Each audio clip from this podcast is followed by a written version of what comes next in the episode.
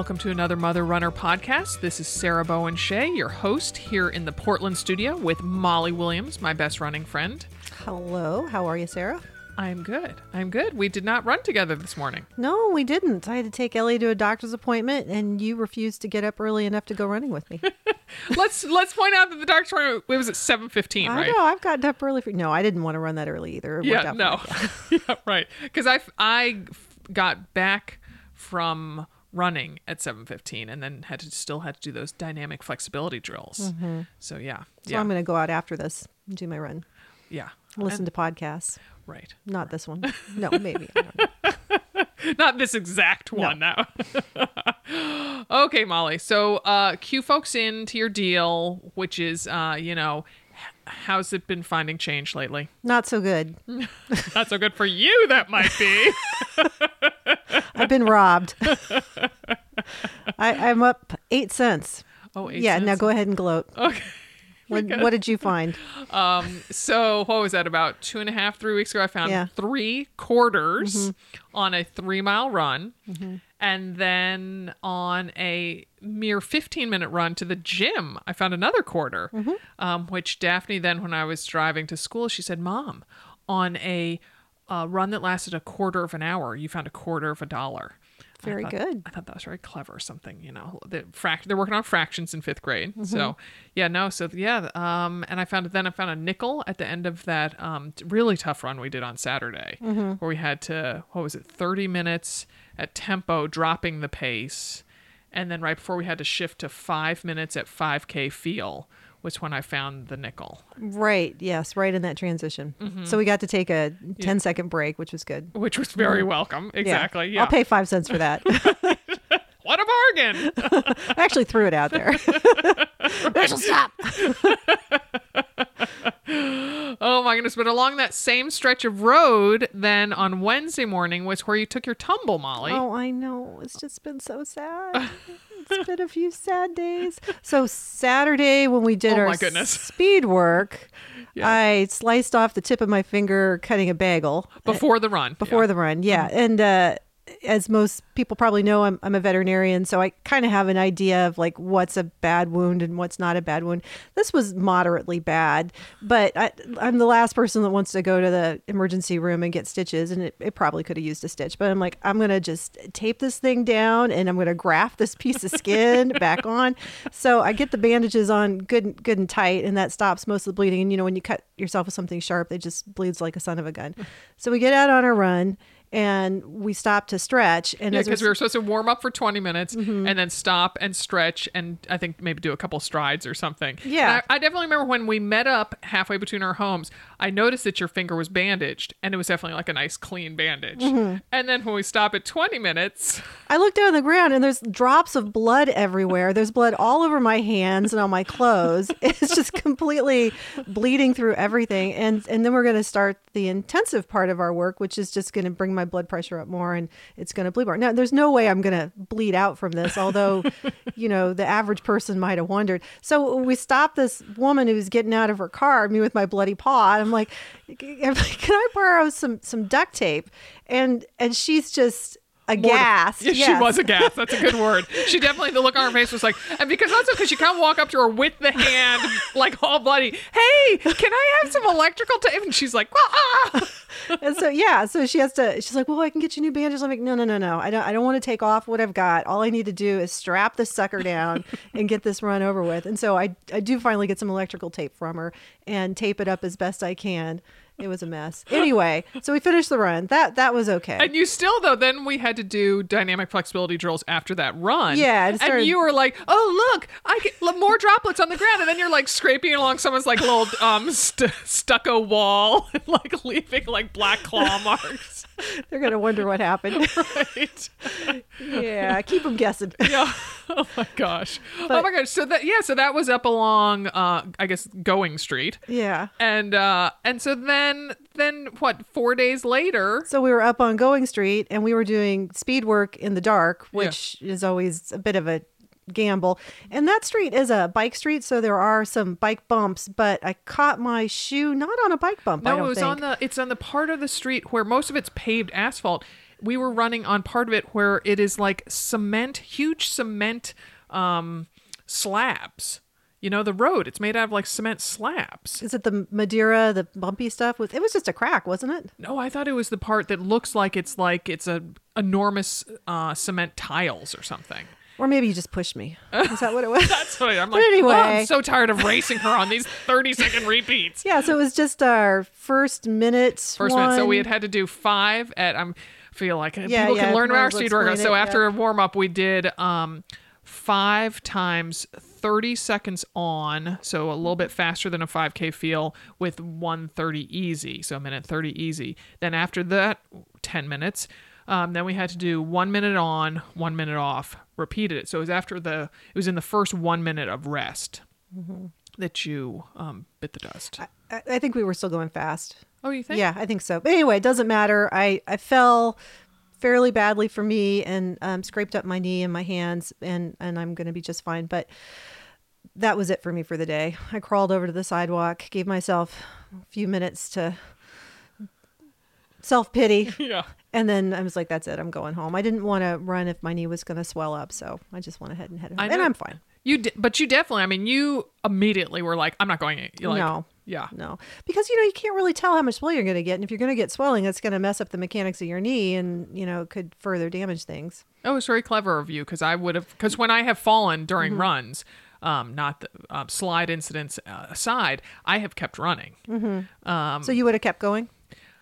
Um, um, uh, yeah, it would not have occurred to me Mm-hmm. to think like you do about the swelling thing. I would have been like, "Oh, I'm fine. I'm fine." Mm-hmm. You know, like, and um, yeah, I- yeah, and I felt kind of traumatized. I, I went home, took a shower, and I actually got back in bed for ten minutes just to sort of oh yeah. chill out. Well, definitely. I mean, it gets your adrenaline flowing when you fall, don't you find that? Yeah, and then on the way home, well, then you almost tripped after I was leaving you. You were yelling after me, although Oh no! On the on before on the five uh, when we were doing the thirty seconds, I um, Okay. caught another lip like that, and and then when we were going, I was go- like when we turned around because we went one like we went east for a while, and then we turned around, and went back west, and I almost said, "Watch your footing." yeah. and then on the way home, I almost got hit by a car backing out of driveway. It, you know, because I was, I know, right? I know. And then this huge boulder rolled down from. so it's it's the money, it's the finger, it's the knee. I think I'm going to start my period again. I'm 48. Let menopause come on, please.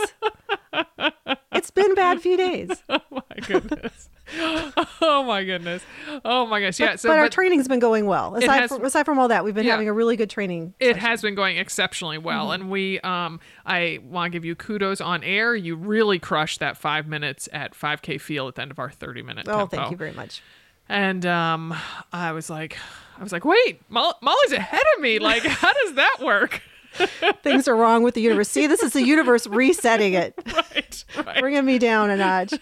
um so then um and and then but then after you went home then i f- kept on doing the five times 30 seconds and 130 and then it, then right after that had to go into five times 45 seconds on 15 second rest. So in essence it was almost like five seconds just on. Mm-hmm. And so I definitely, as I was running, I thought, oh, I don't feel like I'm running as fast without Molly by my side because you know I do. Mm-hmm. Uh, in a good way, I feel that you and I race each other. Um, and I did, though, when we started that one minute, I said, hey, if one of us is ahead and the other one starts to catch up, it doesn't mean that the one ahead should go faster. because otherwise, I'm like, wait, this is a, just a bad situation that's going to get out of hand. And uh, so then when I was running, I thought, oh, well, I'm not running nearly as fast without Molly by my side.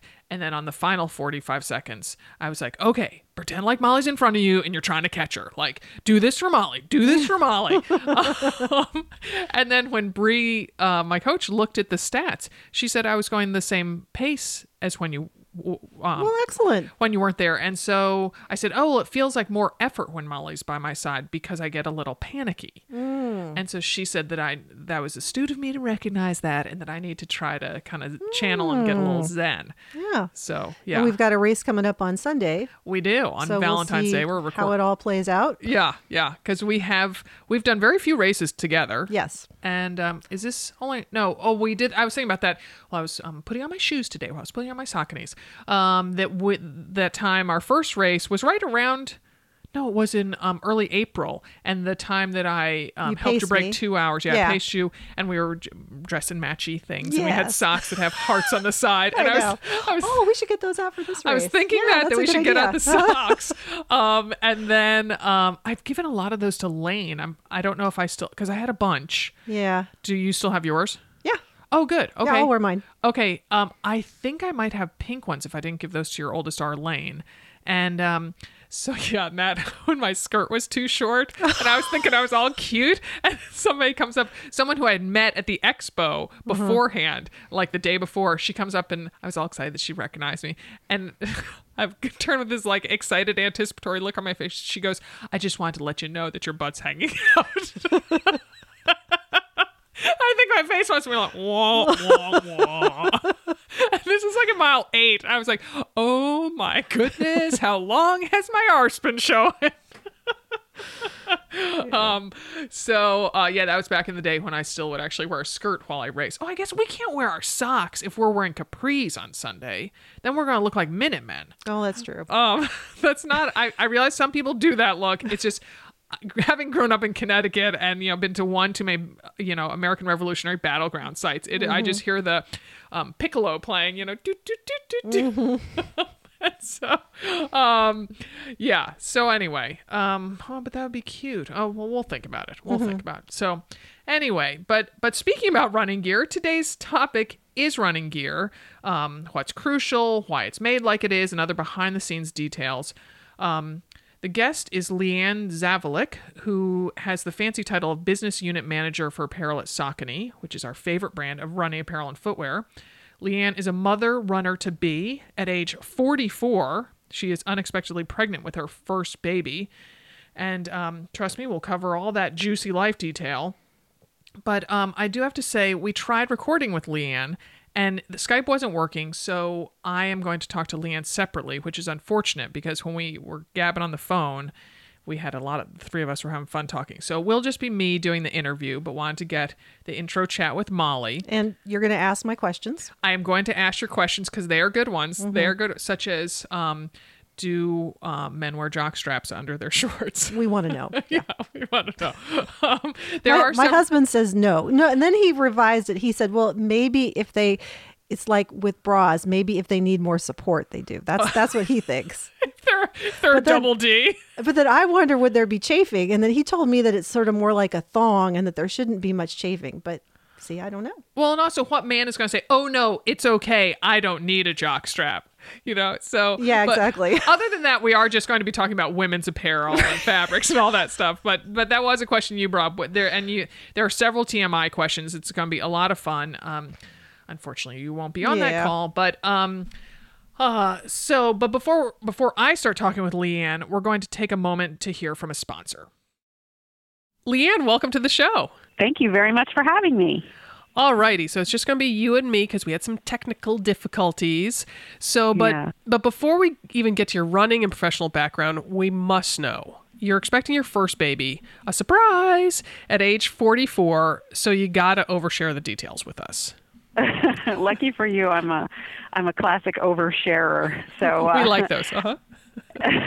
I um let's see I I met my husband the the love of my life uh several years ago. Um he's a few years younger than me and unlike a lot of people women and men I think he was 100% certain he wanted kids. And uh so me being a little bit older even at that point I was sort of not really sure, you know, but I I said, "Well, we can try," you know. Um and that was kind of really how it started. I I I never expected it to work. that's that's an overshare, which I sort of feel I, I give way too many people my poor husband. But it, it's true, just you know, based on all of the things that you hear, and certainly I had had a lot of friends um, who went through really a lot of challenges conceiving, even at much younger ages. So I thought, well, you know, this is just going to be difficult, but um, hey, it, it worked, and by all accounts, um, she's very healthy. Um, it's a girl, which I'm super excited about, and um,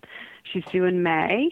And they they tell me that everything is absolutely great, and I've been, for the most part, very very lucky in the sense that you know I've felt good, and I haven't been sick, and I've been able to do most of the things that I normally do. Although some of the funny side effects are really like the numb hands or the Mm. constantly being out of breath are Yeah, really yeah. really interesting and different but you know it's it's an I'm glad to have the experience because I feel like I'm in a club that I I never would have been in otherwise and so now I'm definitely understand what people say when they talk about it which is which is good Well, we're very excited for you. When you told me uh, in email, I was like, "Oh, that's so exciting! Oh my gosh!" So uh, I feel you don't know what uh, joy and love awaits you. So um, I I ho- I I believe you. You know, I, I've heard that from so many people. So I just, you know, and I'm looking forward to meeting her. I think you know she's going to be a cool person, and and it'll be a, an experience I wouldn't have had otherwise. So those are good to have in life. nice, nice. Okay, so so tell us please about your running history and your professional gra- background. Like, how'd you end up in your job at Saucony, and what is your role exactly?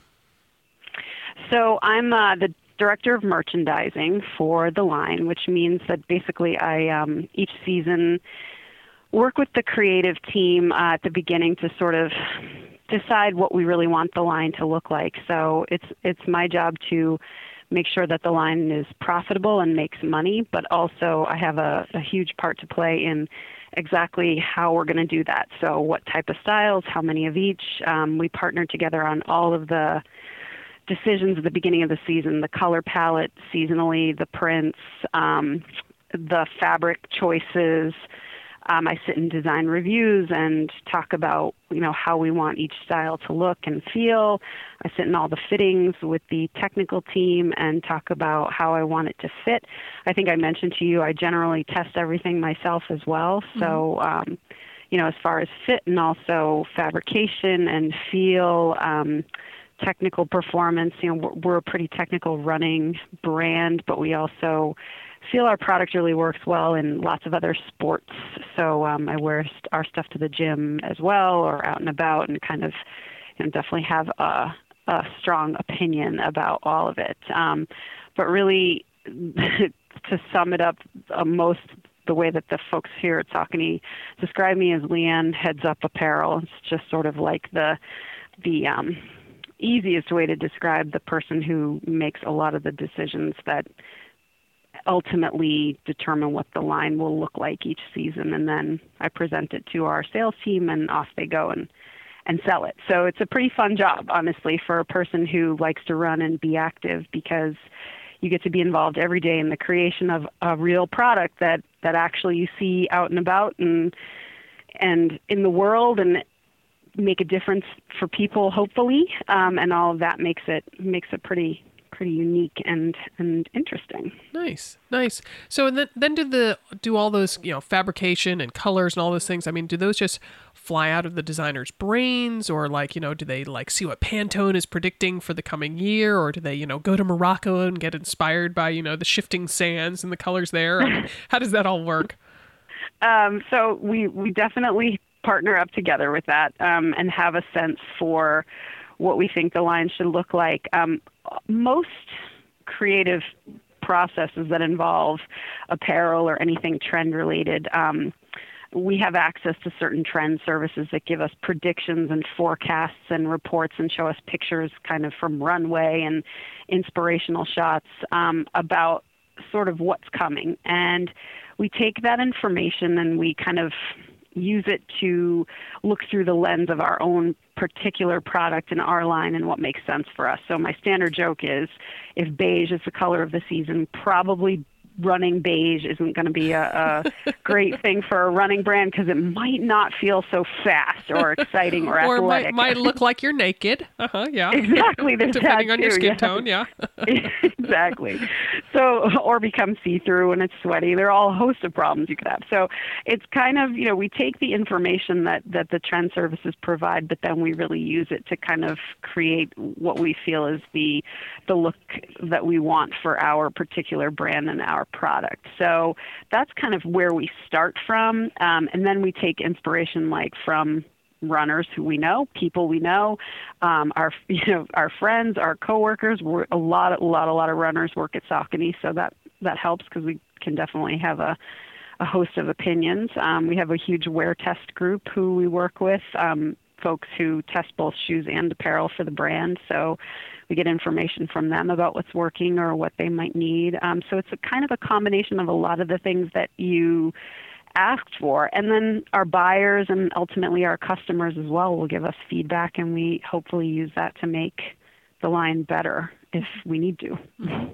So it occurred to me while you were talking, that I was thinking the other day that Saucony hasn't done a running skirt in a, in several years, at least th- it seems to mm-hmm. me like two or three. And it's and so I wrote the um not to sound like I'm tooting my own horn, but I wrote about running skirts for Runner's World a bunch of years ago. It was kind of the first big article about running skirts, and I was such a convert. But I just have not. I haven't worn a skirt in like I didn't wear one last summer. I don't think I wore one the summer before. Like I don't know. What do you what what do you think about what where running skirts are? In the world? well, the running the running skirt was probably as as as lightning rod of a of a category as it can get in the world of running. So you would have a lot of female runners who swore by the running skirt and loved it because they didn't really love shorts for whatever oh, I mean, reason. That, that was that was definitely me. I mean, I, yeah. I was that person. Yeah. yeah, they felt that you know the skirt was maybe a little bit more flattering, um, and the fit was a little bit easier because a lot of times you'd have the compression short underneath and then the skirt over the top, so you didn't get any kind of unattractive bunching, mm-hmm. and yet you mm-hmm. had the the chafe resistance from the inner compression liner. So a lot of women really, really liked it. Um, but then there were as many women, I would say, who felt that the skirt was almost like a um, not an insult, but you know, just shy of that where it's like I'm a female runner, I don't need to wear a skirt, I can wear shorts just like everybody else, you know, kind of or just like any right. man, I guess, really. Mm-hmm. And and so you have you would have just as many kind of runners who would say that. So that was that was definitely part of it. I think the trend was a trend for a while. It was something that people kind of gravitated towards just based on trend. And then, as many trends do, it kind of ebbs and flows. The capri mm-hmm. really took over for the skirt, or, or definitely kind of overtook the skirt, I would say, in popularity by a long shot. You know, mm-hmm. it just became the capri was everywhere. It was, you know, on runners and it was in the gym and it was, you know, then it became athleisure and it was all around. And so that I think a lot, maybe not everyone, but a lot of people who used to feel maybe a little self conscious wearing just a tight short or a tight fitting bottom um, alone without the skirt over it just kind of got over that concern and felt like, you know, I can. I can do this. You know, it's not just for, you know, an elite athlete or a skinny, skinny person to wear a capri. You know, there women come in all shapes and sizes, and it's kind of okay. And the capri is such a trend. And honestly, then you get the chafe resistance and it doesn't ride up and all of the things that you also want out of a bottom and it's easier. So we as a brand, you know, like as you mentioned, we used to carry a skirt. We would have one um, maybe in the spring season only. We sold some of them and, you know, did fine with them. They fit great and, you know, we worked on it um, the way we do on all products. But there were a couple of um, skirt specific brands or stores that really mainly catered to women that seemed to have this the small, the very small, and and decreasing at the time skirt business kind of sewn up, and we felt like it would make more sense for our brand profitability wise to go in a direction that maybe was had a little bit more meat on the bone as far as demand in the customer's mind. So, so that's the long story of the skirt. so it's always a long story. So and then Saucony created the world's most perfect capri, the bullet capri. I thank you for that that co- compliment. I really do. Oh, and I mean it utterly sincerely. I mean, w- we sing the praises of the Bullet Capri, high, low. I mean, I remember in the Philly Marathon. Uh, 2014, I was wearing mine, and this woman came up to me. She recognized who I was, and she's like, "Look, I'm wearing my Bullet Capri because you recommended them. I just love them." oh, that's awesome! I love that. So that was one of the first projects that I worked on when I started working for this brand, and uh, it's really become a very beloved product, as you mentioned, and a lot of the buyers and in many of the running specialty stores that we uh, sell our apparel in feel the same way about it because they can carry a phone in the pocket. That's generally the the mm-hmm. comment that I get. It's the phone in the pocket that's oh, yeah. really that's really helping it. But honestly, when we created the product, the idea was the perfect capri for long runs as well as shorter runs. So um, the bullet capri is always a nylon lycra based fabric, so it has a cool touch and really great moisture management, good compression, and but you don't get really overheated. It's not an overly thick fabric. Um, so that was always part of it. And then the the cargo pocket was the other. They're sort of the two main components of the bullet capri and the cargo pocket you could carry a phone in obviously but also a couple of gels Yeah, and you know you could stuff the stuff the uh, wrappers in there afterwards. You don't Yep. have to fumble around with the zipper. So there were a lot of things that were sort of we were we were talking about but phones in the meantime have gotten bigger and bigger Right. and bigger. And so it's really become sort of a, a a great solution which we is something that we always try to build into all of our product and also the the incredibly flattering wide waistband. Um, as a Yeah. mom who had twins via C-section, uh, that's a part of my body I'm just not overly in love with. So it just really smooths things out, and you have the the infinity um, draw cord. Draw I don't. I don't know if you, if that's what infinity is the word you all use, but that's what I think of it as because it's uh you know it doesn't it's not where I have to tie it and then lose it in the wash and all that stuff. Right. So um, so- Yeah, we love that, you know, and it has a stretch to it, the draw cord as well, so you don't feel like it's digging in if you Oh, do yeah. decide to Yeah. to draw it. Yeah. The way our waistband is designed, we add an extra layer of stabilization on the interior part of the waistband, so it should stay in place without needing the draw cord, Mm-hmm. Oh which yeah. is Oh, I oh I never tie it. Oh yeah. No no no. Yeah. Yeah, it just lays there. that but was my goal Yeah. for it.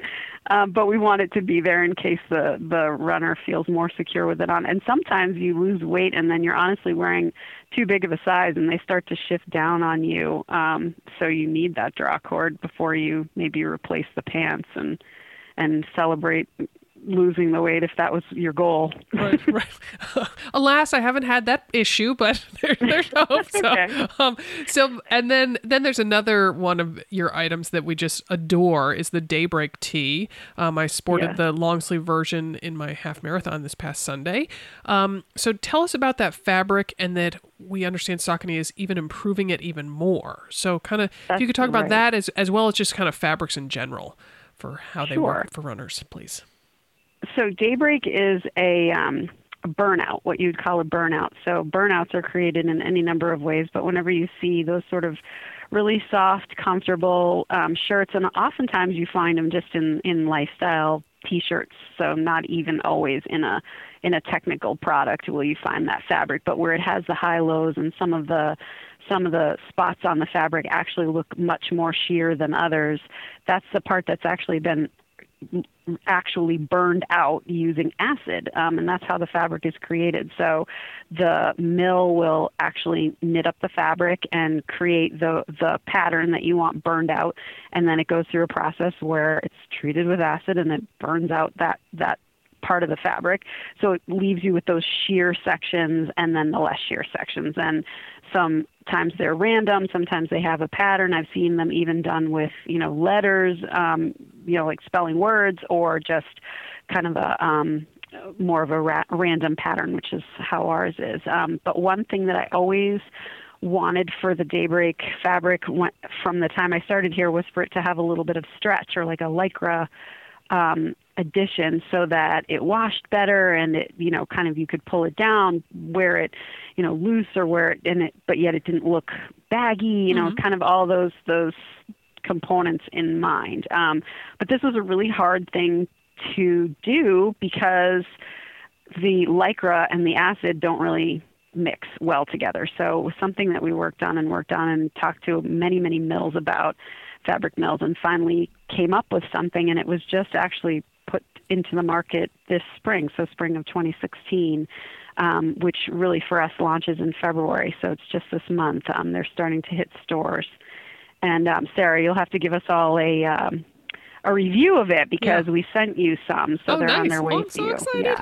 Yeah, because um, I I have um kind of beefy arms. I uh and uh so that sometimes the on the daybreak long sleeve the um sometimes the forearm is a little too tight. And I was, I think, telling you last week when we tried to have this conversation that now that I'm training for Boston, I sometimes have to write my workout on my forearm, like on the inside of my forearm with a sharpie. Right. And so Yep. I'll be like, if, if I know I have like a challenging tempo workout that has a lot of changes of paces and for how long it is, and then I'm like, oh, I can't wear that specific day break because it's too tight and I can't pull it up dur- you know, mid run. So have to, Yeah. you know, so now that that problem will be alleviated. So thank you. Yeah, absolutely. And that that story right there is something that you would tell me and if you were you were, you know, any person who I might come in contact with along the way and you were telling me that story, I would take it just as seriously as if, you know, we're recording a podcast together to say to you that that's a problem that we would want to solve for you as a brand. You know, creating a solution for runners is something that we talk about here. It's not just something that we kind of, you know, pretend to do. We really want to do. So for you to say to me, I love this shirt, but I can't roll up the sleeves, it's like, mm-hmm. you know, the first thing I would have said up until now is, you know, I know it needs stretch or the stretch is coming and now I can finally say to you, it's out there with stretch, you know, so this should solve the problem. And it's like makes me happy to think that, you know, we're able to do that because I don't want your favorite shirt to be the one you can't reach for on the day you have to roll up your sleeves because being able to roll up your sleeves shouldn't be just a special thing you can only do with certain tops. You should really be able to do that all the time. no, it's so and yeah, and the Sunday's half marathon got kind of I got kind of a little bit clammy, and so like I'm like, but I, like I said, I was wearing the daybreak, and it was one that has um I don't know the the fits. It's from a different season, so the cut is slightly different. So I'm like, okay, I can pull it about halfway up my forearms. That's okay. Gives me a little air, a little breathing room for my arms. Um, so, so um, so um, so this year, um, AMR tapped six women to be our role mothers. We're calling them, and these are women who represent various types of runners, from a beginner to a marathon runner to a sputterer and a triathlete. And so I figured since they're a good assortment of runners, that I t- turn to them for some questions. So here goes. Uh, Melissa, our marathon role mother, she's on the short side, so she wants to know how a company like Saucony decides how long to make tights or capris or the arms of a t-shirt or a jacket.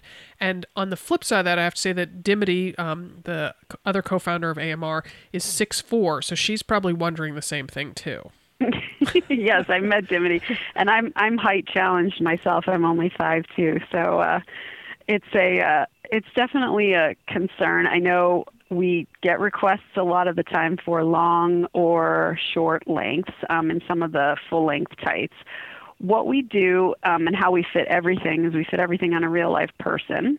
Um, and generally, a fit model, that's what they're called, um, tend to be of average height and average build, or whatever you consider to be your kind of uh, ideal person wearing your product and you fit always the same size. So in our case, we always fit on the size medium, and our women's fit model is about five six or five seven. So we fit to her length, and that's really how we decide. It kind of differs by the fabric. You know, we have a fit guide on our product online, for example. So if a person wants to know, you know, what the what the inseam length is, it's usually listed there, product by product sometimes a stretchier fabric will have a shorter inseam length just because we know that it, it pulls down farther and then a mm. fabric with less stretch or you know say a pant you know something that really has a straighter cut and you're not going to be pulling it down or it won't stay even if you do um, that inseam length might not be quite as long because it's you don't want it dragging on the ground and you want it to kind of stay in, in the spot where you put it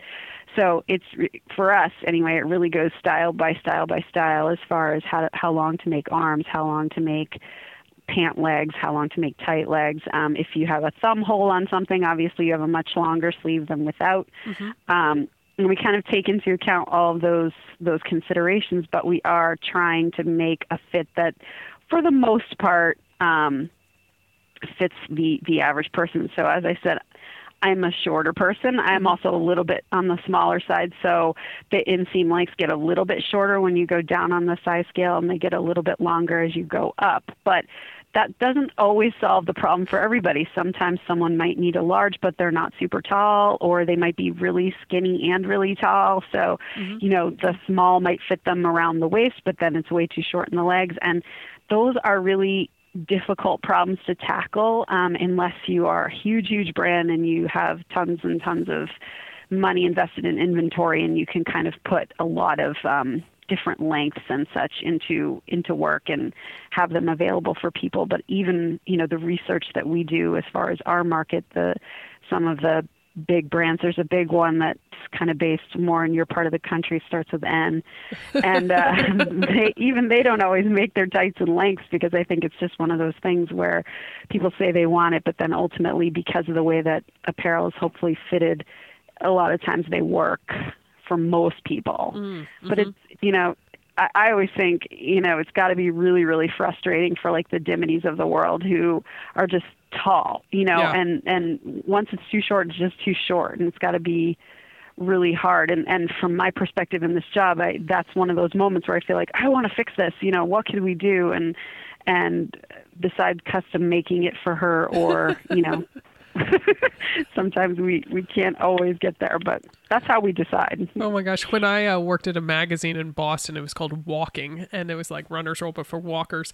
And um, it's defunct now. And um, so, anyway, I worked with this woman, and she was tall like I am. I'm 5'11. And um, Yeah. she said to me once, she said, Sarah, it's so cute how you can wear your pants too short. I'm like, um, uh, not sure whether to say thank you or not.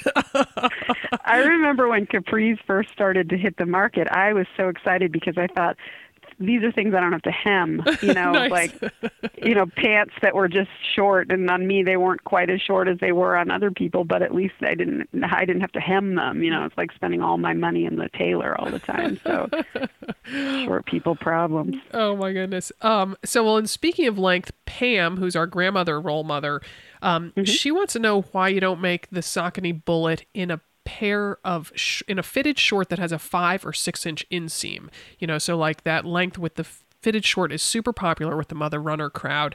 And and I know there is a bullet short, but when I've I've worn I've run in it once and then I wear it sometimes to barre class. And when I wore it to barre class, my instructor at the end goes, "Oh, those booty shorts are so cute on you, Sarah." And I'm like, "Oh, doe, I was not aiming for the booty short look." yeah, the bullet that we call the bullet tight short has a four inch inseam for a size medium. So um, that's it's, and then we have a we have another line of uh, fitted, you know, capris tights tight shorts called the Scoot, um, and we have a five and an eight inch inseam in the Scoot tight shorts. So those unfortunately don't have your pocket. yeah. Um, so and and it's funny that you're asking me this question today because I was just talking with um, my creative folks this morning about changing up the the tight shorts a little bit, um, just based on where we think we're going to be the most successful. So um, when we we just introduced the longer length um, scoot tight shorts, so the eight inch, and it's been pretty successful right out of the gate. I think it's something that you know a lot of not only the mother runner crowd, but a lot of different crowds kind of feel is something that they have been wanting. Yeah. Um, and some brands, from what I understand, used to have something and don't anymore. So it's it's a it's probably an underserved market. So given that the Bullet is our most popular capri. You know, I may look to do a longer tight short in that. So I, I will definitely keep you posted on that. Oh, and you can call uh, internally, you can call it the mother runner short. Um, I will. um so okay so with that with that booty call booty short maybe we're sort of veering back into tmi territory. Um and um this question comes from ashley who's our new mother whose first baby is about 10 months old. And ashley asks undies or no undies? Should we be attempting the no panty party under Saucony tights or is going commando or is it just a preference and I'll tell you that that Dim and I we wrote about this in I want to say maybe run like a mother, but maybe it was train like a mother. Um, we both fall very firmly in the commando, um, go commando territory. So I'm just just throwing that out there. Yeah. as many, many, many people do. It is definitely, I would say, a preference. Um, first and foremost, um, ideally, your your tights. Um, or your, if you're if you're running in a short like a traditional short that has a liner, it has kind of the built-in liner that's sort of an underwear built-in. You definitely shouldn't need to wear another pair of underwear underneath that. If it's a tight short or a capri or something like that, um, and you're questioning it, um, it's a personal preference what you're comfortable with first and foremost, but hopefully the um, the item has been made with a gusset. So there's a, a little, it's usually shaped like a triangle, sometimes shaped like a football um, that's in between where all the seams come together. That is usually the difference between comfort and Oh, oh my gosh, and absolute agony. Oh my yeah, gosh. or and even a really unattractive look that that Yeah, uh, some mhm. folks would would Uh-huh. call out with some kind of gross. Yeah, with an But, animal that um, maybe has humps. Uh huh. Yep. Mhm. Exactly, exactly. You got it. Um, so you know the the the gusset and the fit of the gusset, the shape of the gusset, and the way that it's made is kind of a, a really really important part of the fit process, and that's again something that we wear test, something that we work on, something that we talk about with our fit team. That um, and we also talk about it for the liners of men's shorts as well. It's really important for a guy, um, and it's it's definitely not always you know the the most exciting conversation, but it's the difference between a really uncomfortable run and not. So we have to make sure that we get those things right. But that that would allow you ideally to be able to run without wearing underwear unless you were just more comfortable wearing them and some people are. Um I mean I I think it's great not to wear them. I'm personally definitely in the camp with you and Dimity, but uh, I know one of my designers, she always wears them, and she says, yeah, she's just comfortable that way. She likes it. So it's a personal thing. Yeah, yeah, yeah. So, so Molly's question that I'll ask since she's not here, and then we alluded to in the intro is, um, is I know you deal with women's apparel, but do elite male runners do they wear anything under their shorts? Like, um, if it has the built-in, I mean, um, uh, just because are those shorts like enough for for a dude? If they have um, a looser short on, so and even like a split short or anything like that, generally it does have um, a liner inside. And if not, they will generally wear something underneath because for a man, it's kind of like a bra for a woman. I mean, that's the part of the anatomy that for men we have to actually support because they, Oh, they- yeah. there will be pain. Yeah, you know, yeah, so it's, it's But important. if if they have if the shorts have a built-in liner, that's enough for a man. yes, yes, it should be. Okay, because then Molly was wondering, like, well, maybe like you know, it depends on size. I'm like, oh, like some guys gonna be like, oh, I'm small enough, I can go without.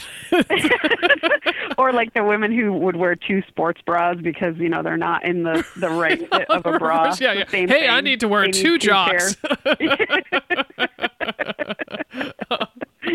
yeah, hopefully, hopefully not necessary. Shouldn't be necessary unless the thing fits completely wrong. um, So, all right. So, and then um, Tanya, who's our role mother, who's a sputterer, she's an on again, off again runner, said she loves the bullet line of Saucony apparel because of the pockets on the length on the side.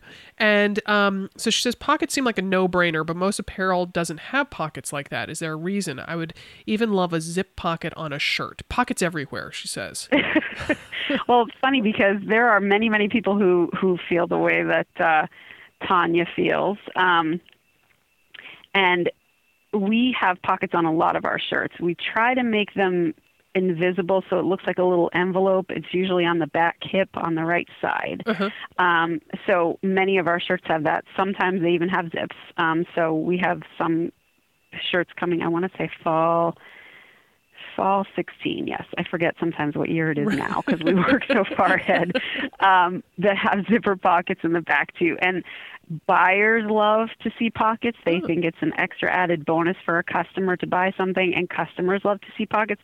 We as the creators of the line are always asking each other what do people put in these pockets? Because with the exception of maybe one credit card or a card key at a hotel anything else we feel like would would be swinging around or banging you you know but maybe one car key or one house key would fit in there too um, so we continue to, to put them. We we have them on a lot, a lot, a lot of our tops. So I would say I would say look for them on the back. Sometimes people don't even realize that they're there because they're made in the same fabric as the top, and they're they're kind of hidden a little bit. But right, they're a little they're a little origami with the folded over top sometimes, right? Exactly. Yeah, yeah, yeah. Yeah, Well, I think I think it calls to mind like when I would run with an iPod rather than my phone, and so that Mm-hmm. and it was kind of shaped like um a little bit like a card, kind of uh rect thin rectangle. Yeah. So, but I don't. Yeah. Do, do people still run with just regular iPods? I don't know. Um, I think people do. I think people do. People run with all kinds of stuff. Right, right. Um, so and then our triathlete role mother, she so she lives out on the East Coast and she's staring down training in some frigid temperatures. So she's Mm-hmm. hoping you can share some tips for layering and not just fabrics and materials, but also how to layer top to bottom. Sure. So, well, the first tip that I usually give when it comes to layering for seasonality is to remember that you're going to warm up as soon as you get outside, so or you get going. um, when you first come out the door, you want to feel a little bit cold, um, like you wouldn't want to stand around in the outfit that you're wearing, because the the tip I usually give is add 20 degrees. So check the temperature Ooh, and add 20, 20 okay. degrees, and dress for that. So if it's if it your thermometer says it's 15 degrees outside, you want to dress for 35 roughly. Then take into account your own personal experiences. So some people run hot, some people run cold. In that case, you may want to add or subtract off of that that 20. So first start with that because if you're dressing for 15 degrees and then you start running, you're going to overheat and feel overdressed almost 10 minutes into it and then it's going to be kind of uncomfortable. You're peeling back layers and then you're wearing the jacket tied around your waist and you're holding your gloves in your hand and you're doing all Right, those things right. that we've probably all done at one point or another because you know or the the headband that's pulled around your neck because you can't stand it on your head anymore Right. so that's the starting point is just thinking in terms of of the warm up um, but then as far as how to layer from top to bottom obviously for women it's the most important layer is a sports bra um, fitted appropriately for your size um, which is you know a whole other conversation that we can have Right. um, and then your base layer um, should be light in weight and something that wicks moisture really well because you probably will sweat next to the body even on a very cold day um, because you do need to have you know outer layers to protect you from elements be it water or wind but that base layer you know right next to skin is something that you want to have specifically to move moisture um, if it's a particularly cold day, some people feel like they want to have two pairs of pants on, and so have asked, you know, what kind of you know pants layer well one over the other. Some you know you can wear even like a very lightweight capri or tight as a base layer, and then pull over it uh, a more weather blocking fabric like something like our nomad pant or nomad tight which has a, a wind and water shielded fabric on the front of the legs. And so it's something that as you're going into the cold would help you block some of that air.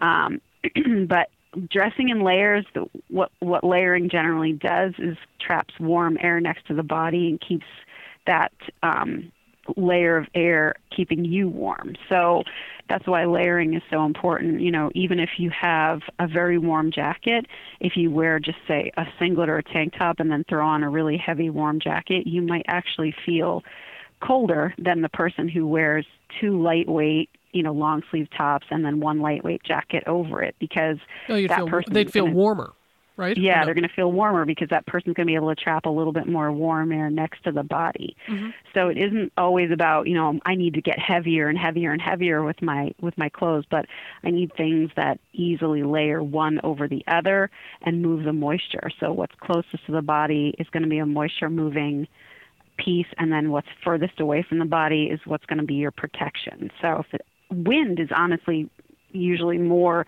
of a concern than cold. If it's a windier day and not quite as cold in the temperature, you can sometimes feel colder than on a colder day that's still, you Right, know. So right. because you're you're moving, you create a little bit of uh, wind resistance or or you know that convection as you're moving along, but. Kind of, it kind of changes based on, you know, at least in in New England, we get a lot of wind here, so Right, right. And so that that brings to mind um, that I adore Saucony vests.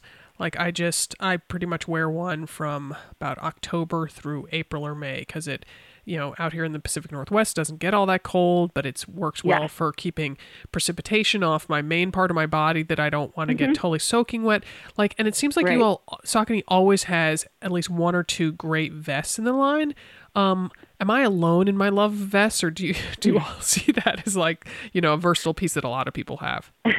we also love vests here, and and I'm glad that you mentioned the vest because it's a good um, reminder to say that keeping your core warm, so the middle part of your body where all of your kind of main organs are, is another strategy that you can use to kind of stay warmer. So if you think about it, if you keep your core warm, the warmest part of you, then the blood will flow out to your hands and your feet and your legs and your arms, um, kind of as a as it heats up your your heart and your lungs.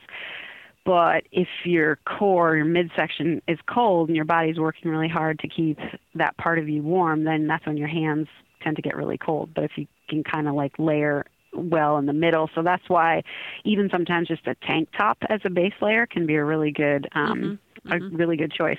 And the vest kind of works the same way. It's keeping that that midsection really warm, but then you know if you think about it, well, your arms kind of heat up and then they're fine. You know, you're not really as worried about having protection over your arms as you are about in over your heart. Right, right.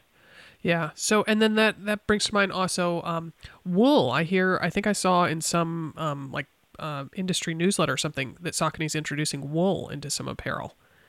Is that right? Yes, we do. We do have a few pieces that are um, that have wool blends. Um, so we use we like the the technical features of wool, which um, uh, many of the wool brands have started to really um, educate people that wool makes a great um, technical fabric because it's antimicrobial very naturally, so it never smells. Um, and it obviously has a, a great amount of warmth to it, so it keeps you warm um, as well. So it kind of has a technical and uh, just a straight up warm, cozy feeling, which a lot of times is a, a mental, you know, kind of thing that when you feel warm, you're going to be warm. Right, right, right, right. Um, yeah, so we've we've um, in our Run Warm product, you know, which is usually our our um, mid-range layers that are generally worn either next to skin or as a as a mid layer, thermal layer. Um, we've we've started to bring in some wool blends.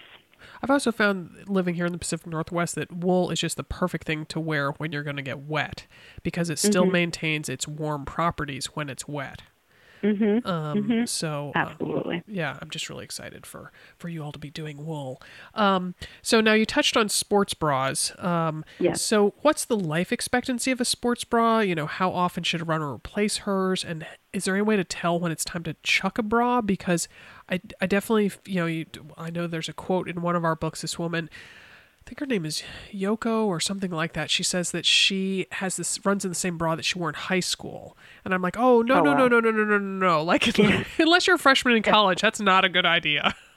yeah, please don't do that. Yeah, exactly. Um, you know, some some of the brands have even um, started to tell folks that when you replace your shoes, you should also be replacing your bra. Um, I would definitely kind of um, agree with that assessment because the support mechanism of a sports bra makes it really more of a piece of equipment than it is just a piece of apparel.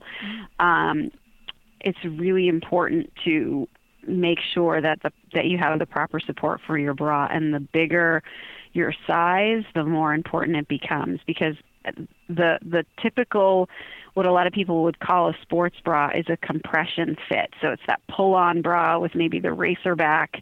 It doesn't have a clip. It doesn't fit the way that a that a regular bra fits that you'd buy in you know Victoria's Secret or wherever. Um and that type of bra compression fit is really mainly able to support an A, B cup, maximum of some C cup women, but who, those maybe who run on the smaller side of the C cup. Um, otherwise, because because basically what is compression doing? It's just using stretch fabrics to kind of hold the tissue as close as it can to the body and keep it from bouncing around. But running is a high impact activity, and it takes a lot t- to hold the breast secure. The bigger it gets, um, it's just you know it's kind of engineering 101 right? Um so when when women are are bigger really than like i said a, a c cup you know kind of the mid range of the c cup they need more what's called an encapsulation fit. So that's usually fit with a band and cup sizing. So you want to look for for brands that carry band cup sizing in their bras so that you can get the fit to be right because then that what encapsulation fit does is fits each breast individually and and kind of holds and and supports them that way so that the high impact of running doesn't hurt you because it can really actually hurt when you're wearing a bra that doesn't have proper support. So what you want to look for on the bras first to see if it's wearing out or any you know puckering along the seams um, anything that you know when it starts to look wavy like it's been stretched one too many times and kind of doesn't really have that same stretch and recovery um, that's when you can see visually. But also i would say that you know the test as far as how does it feel you know when you're running along are you starting to feel like you're bouncing? Are you getting any chafing that you weren't getting before from the same bra? You know are you starting to feel like you have to tighten up the straps a little bit more because the elasticity is starting to go? You know those are all things that you look for to say that you know the the support is really starting to to not be as good. And also how often do you use it? You know are you are you a runner who goes out one or two times a week or do you run every day? And if you do run every day you need to have you know several sports bras. You you want to have one that you're wearing, one that's in the laundry, one that's drying from the day before. You definitely don't want to wear the same one every day because it, it could really start to become worn out quickly in that in that scenario. Right, right, right, right. Good tips. Good tips. All right. So, so lastly, um, this is an issue that's just been really irking me when I run, which is um, I run in the morning and I just can't tell you how many runners we see wearing dark clothes and not having mm. any lights on. And I mean, this mm-hmm. morning, I, I, mean, we didn't see a single runner wearing anything that you could see them from a distance. So, mm. so I always sport a ViziPro vest and, uh, you know, have the pops of reflective material on the bullet capris, you know, sometimes on the arms of a Saucony shirt. So, mm-hmm. explain the thinking behind placement of reflective strips and fabrics that are more visible than others. Okay. So, visibility can be, um, achieved through, like you're saying, through ViziPro or bright colors. Um, brighter colors like neons have more. The technical word is chromaticity, which is um, how much of the how much of the color itself actually reflects when light hits on it. Um, and that's generally achieved through the really bright neon colors. Um, but brighter colors, as you know, white or light colors, as you as you note, are far easier to see in low light conditions than than black or dark gray. Um, so that's that's one thing. You know, we kind of try to have a range of color available in both tops and bottoms. So for people who want to be visible, um, we also generally do have reflective elements um, on all of our our stuff, and some of them are now. There's new um, technology available in reflectivity that it can be a black logo, but then when it gets hit by light, it does light up. So if you see those logos on there, sometimes it's black on black, and you're not quite sure if you take out your phone and use the either the flashlight or or turn on the camera and then use the solid light feature mm-hmm. and look through you can usually that's how you can tell if there's some reflectivity there um, but as far as um, no reflectivity at all on certain garments and why that might be. So, as athletic wear has morphed into everyday wear and something that we wear all the time, everywhere, a lot of women in particular are asking us for less and less and less silver. Oh. Um, visible reflectivity on some of their garments, particularly tights and bottoms, um, because they're thinking if I'm wearing um, you know, my capri out to like your barre class, for example, and then I want to wear it all day, you know, to and from wherever work, or I'm picking up my kids, or I'm going out with a friend for coffee or whatever I'm doing.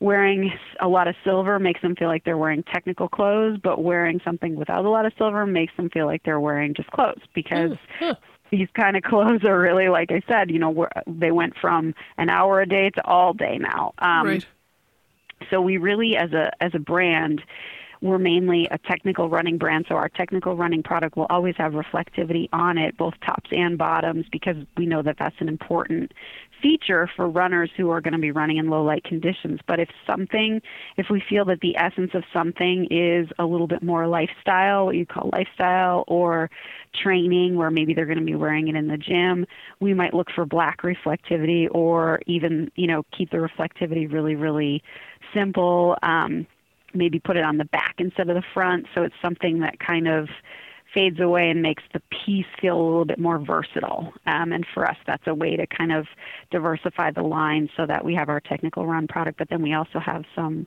some lifestyle or some you know kind of more to and from all day product. Um, but I'm wondering if that's why you're starting to see your your you know sort of cohort there out in in your area seem less visible instead mm-hmm. of more. Right. Just maybe because a lot of brands are going in that direction based on customer request. Right, right. It's funny you saying the word lifestyle and kind of explaining it. I worked for a year at um, Lucy.com back when it was a website. And uh, yeah. And so uh, Molly one time said to me uh, after about a year or two of knowing me, she's like, Sarah, I never heard anyone use the word lifestyle as an adjective before. I'm like, I'm sorry, that's a carryover from my year with with an apparel company. yeah. Once you once you adopt a certain type of vocabulary, then it just stays with you, and then you know you forget that not everyone speaks that language. right, right. Or you say colorway, and people are like, "What? Why did you just say Yeah. that word?" Yeah. it's called or you type colorway, and your and your um, computer tells you that you've spelled something wrong, and you're like, no, this is a word. right, right. Oh my goodness. Well, Leanne, it's been really fun and informative talking with you. So, so thanks for taking time. Absolutely, my pleasure. Alrighty, bye bye. Take care.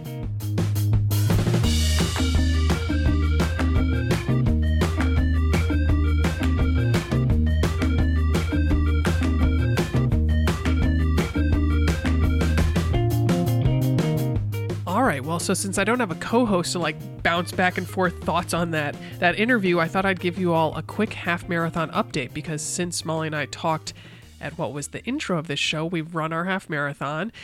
Course ended up being way hillier than we thought it would be. Than we, I don't know, like it's hard to read those elevation maps and what they really mean. So it turns out there was uh, about 1,800 feet of climbing over 13.1 miles. And we've definitely been staying away from some hills because it um, is not great for my uh, previously fractured ankle. So, anyway, that's a long way of saying that it wasn't quite the speed that we wanted it to be. But um, as I knew would happen, Molly beat me. She um, came in about uh, a little under two and a half minutes ahead of me and she finished in 205.10 i finished in 207.30 and but um uh, my goal was to stay at about a rate of perceived exertion 5 and i did that. And um then also my new goal after i realized it was a really hilly course and i wasn't beginning to make my time i was like i want my final mile to be my fastest. And with the help of um, ariana grande and alicia keys um, songs on my playlist at the exact right moment i was able to do that. I was very excited to sprint for the finish. So it was great to be back racing again. Um, molly was there at the finish line to greet me and um, it was a really fun day. So um, anyway, so now let's hear from Dimity over in the Train Like a Mother Club, which has added several 5K training programs recently. Hello, hello, it's Dimity in Denver, leaping around, getting ready to celebrate our famous Leap Day on Monday. So exciting. I think that calls for some Hershey kisses, don't you? Anyway, I've got our Train Like a Mother Club corner here. This comes from Martha, who is in the Marathon Challenge and has some good insight for all of us. She writes, I'm feeling so grateful in retrospect to have had a few months free from having training feel like a chore. I don't know what the rhyme or reason is that sometimes we enter slumps where every run feels like a binding contract. But it dawned on me today that for quite some time, I've had the good fortune of being in the upswing of training, where I can't wait to check my daily run box. If you're currently on the other side of that cycle, take heart in knowing a new wave of energy will for sure be just around the corner. She speaks and writes the truth, of course. Thanks, Martha. And then our song is actually not from somebody in the challenge. It's from uh, Katie, who came to our retreat in Little Rock last year, but she wrote on that Facebook page that still pipes up every once in a while. Um, her new running song is her new favorite running song is FM Static. My brain says stop, but my head says go. And then she writes, Wait, did I hear about that on the podcast? Maybe. Sorry if I did, and I'm acting like I single handedly discovered, signed, and produced this. It's fantastic. Now it's time for me to do six miles on the treadmill before supervising 15 six year olds at a trampoline party. Ready, go. Again, that song is FM static. My brain says stop, but my head says go. Don't think, just go, and I'll see you next week.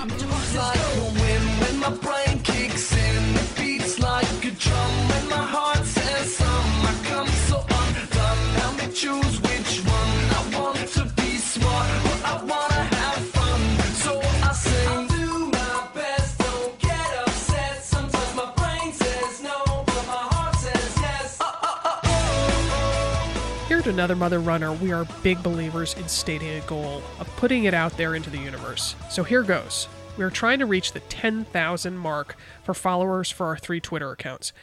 Please follow us to help us reach our goal. We are at The Mother Runner, and I'm at SBS on the Run.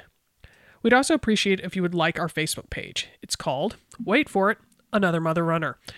You can always ask apparel or gear questions along with any other queries on our page. We reply to the vast majority of questions posted on our page. And while we hope you're sporting Saucony, many happy miles to you, whatever you're wearing.